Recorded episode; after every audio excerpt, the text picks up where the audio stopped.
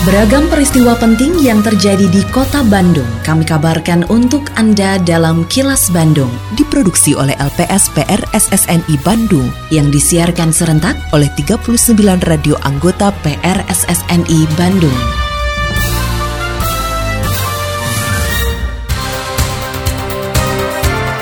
Sejumlah informasi aktual kami hadirkan untuk Anda dan inilah informasi utamanya. Bandung Lautan Merah Putih untuk membangkitkan kembali semangat nasionalisme.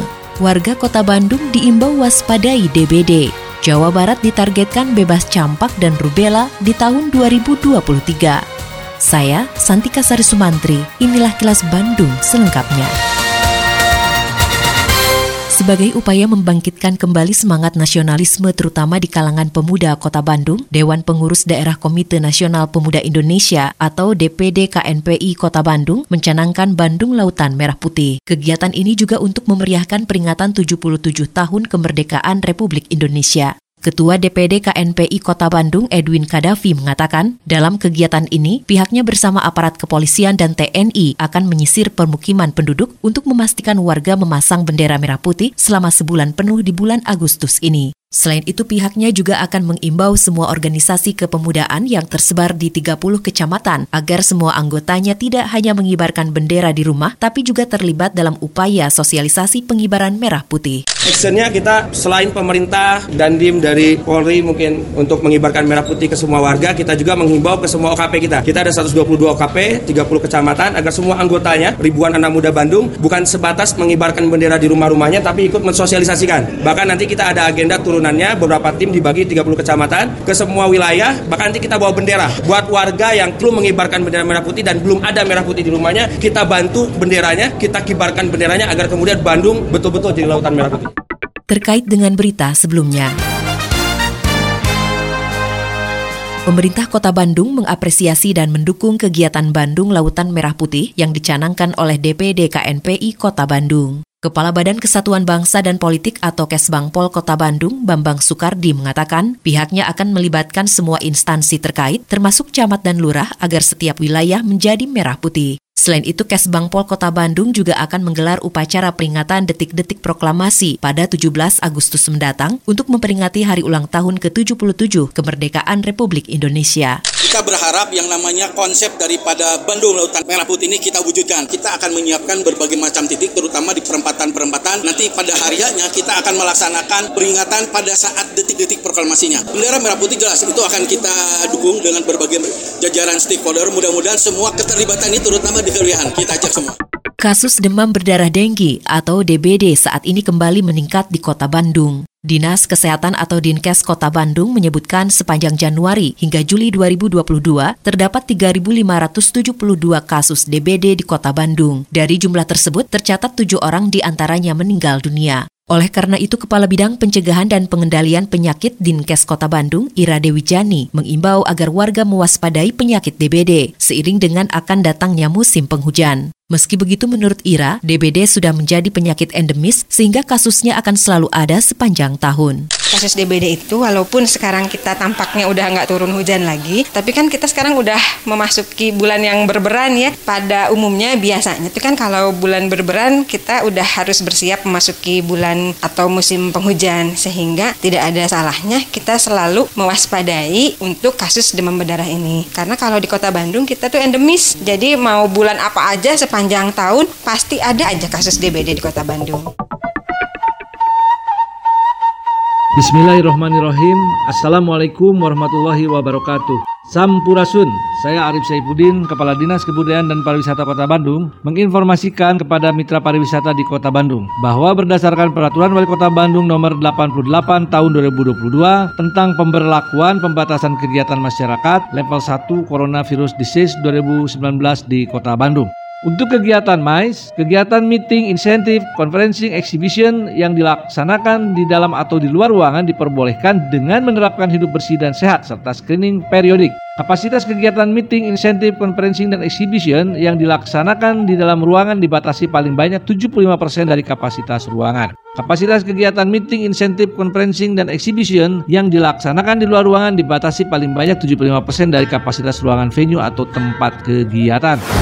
Ayo mitra pariwisata, bersama-sama kita wajib melaksanakan protokol kesehatan, pencegahan dan pengendalian penyebaran COVID-19 secara ketat, konsisten dan disiplin. Iklan layanan masyarakat ini dipersembahkan oleh Dinas Kebudayaan dan Pariwisata Kota Bandung. Kini, audio podcast siaran Kilas Bandung dan berbagai informasi menarik lainnya bisa Anda akses di laman kilasbandungnews.com. Pemerintah pusat melalui Satuan Tugas Penanganan Penyakit Mulut dan Kuku atau Satgas PMK memastikan hewan ternak yang terjangkit PMK dan harus dipotong sebagai strategi pemotongan bersyarat akan mendapatkan penggantian. Ketua Satgas PMK Letjen Suharyanto mengatakan besaran bantuan kompensasi yang akan diterima para peternak bervariasi, mulai dari 1,5 juta rupiah sampai 10 juta rupiah. Selain pemotongan bersyarat, Satgas PMK juga menerapkan strategi biosecurity, pengobatan dan vaksinasi yang dijalankan secara paralel sebagai upaya penanganan dan menekan kasus PMK di Indonesia. Menurut Suharyanto, pemotongan bersyarat hewan terpapar PMK menjadi solusi terakhir dalam mengatasi penyebaran wabah. Terkait bantuan pemotongan bersyarat, bahwa sejauh memang hewan ternak itu dipotong dalam rangka strategi pemotongan bersyarat, itu pasti akan ada bantuan dari APBN. Bantuannya dalam bentuk uang yang dipotong 10 juta untuk sapi dan kerbau. Sementara untuk kambing dengan domba satu setengah juta, dan kalau ada babi, babi 2 juta. Nanti akan diatur yang dipotong ya langsung di Banti.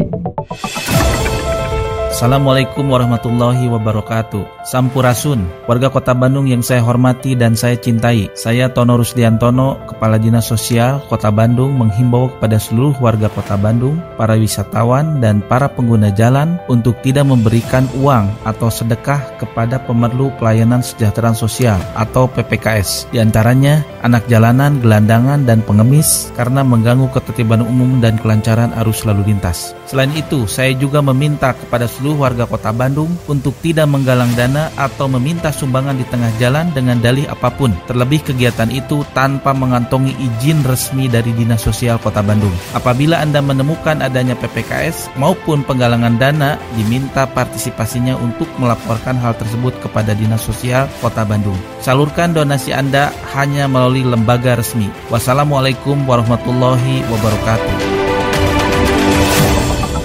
Provinsi Jawa Barat ditargetkan bebas campak dan rubella di tahun 2023 mendatang. Kepala Bidang Pencegahan dan Pengendalian Penyakit atau P2P Dinas Kesehatan Provinsi Jawa Barat, Rian Bayu Santika menuturkan, salah satu upaya untuk mengejar target tersebut adalah memaksimalkan bulan imunisasi anak nasional yang digelar mulai 1 Agustus hingga awal September 2022. Dari 27 kabupaten kota di Jawa Barat, kota Bandung termasuk dalam prioritas pelaksanaan bulan imunisasi anak nasional karena cakupan imunisasinya masih rendah. Kurang lebih ada lima ya kabupaten kota yang sudah kita harus lebih prioritaskan. Tadi Kabupaten Bekasi, Kabupaten Bogor, Kota Bandung, Kabupaten Sukabumi, lalu Cianjur. Nah itu lima kabupaten kota yang harus kita persiapkan. Jadi karena cakupan, cakupan imunisasinya yang memang kurang baik begitu ya di seluruh Jawa Barat. Jadi kita lakukan prioritas dalam pelayanan imunisasi di bulan imunisasi nasional ini. Hai wargi Bandung, kamu tahu nggak kalau Bandung Smart City sekarang punya aplikasi Bandung Super Apps namanya Sadayana atau Semua Digital Layanan Kota. Nah, ada menu apa aja sih di Bandung Sadayana?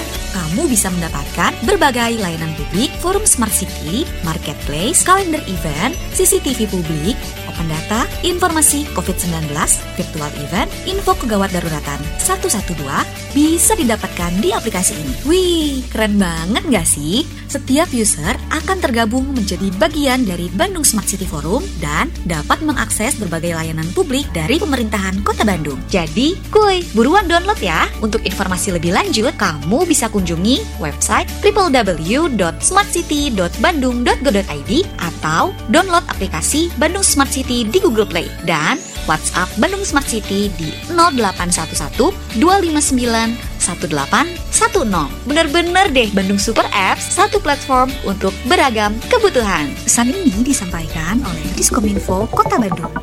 Tetap patuhi protokol kesehatan sebagai kebiasaan baru dalam berbagai aktivitas karena pandemi COVID-19 belum usai. Dapatkan dosis vaksin COVID-19 secara lengkap untuk meningkatkan antibodi dan efektivitas vaksin di dalam tubuh. Terima kasih Anda telah menyimak kilas Bandung yang diproduksi oleh LPSPR SSNI Bandung.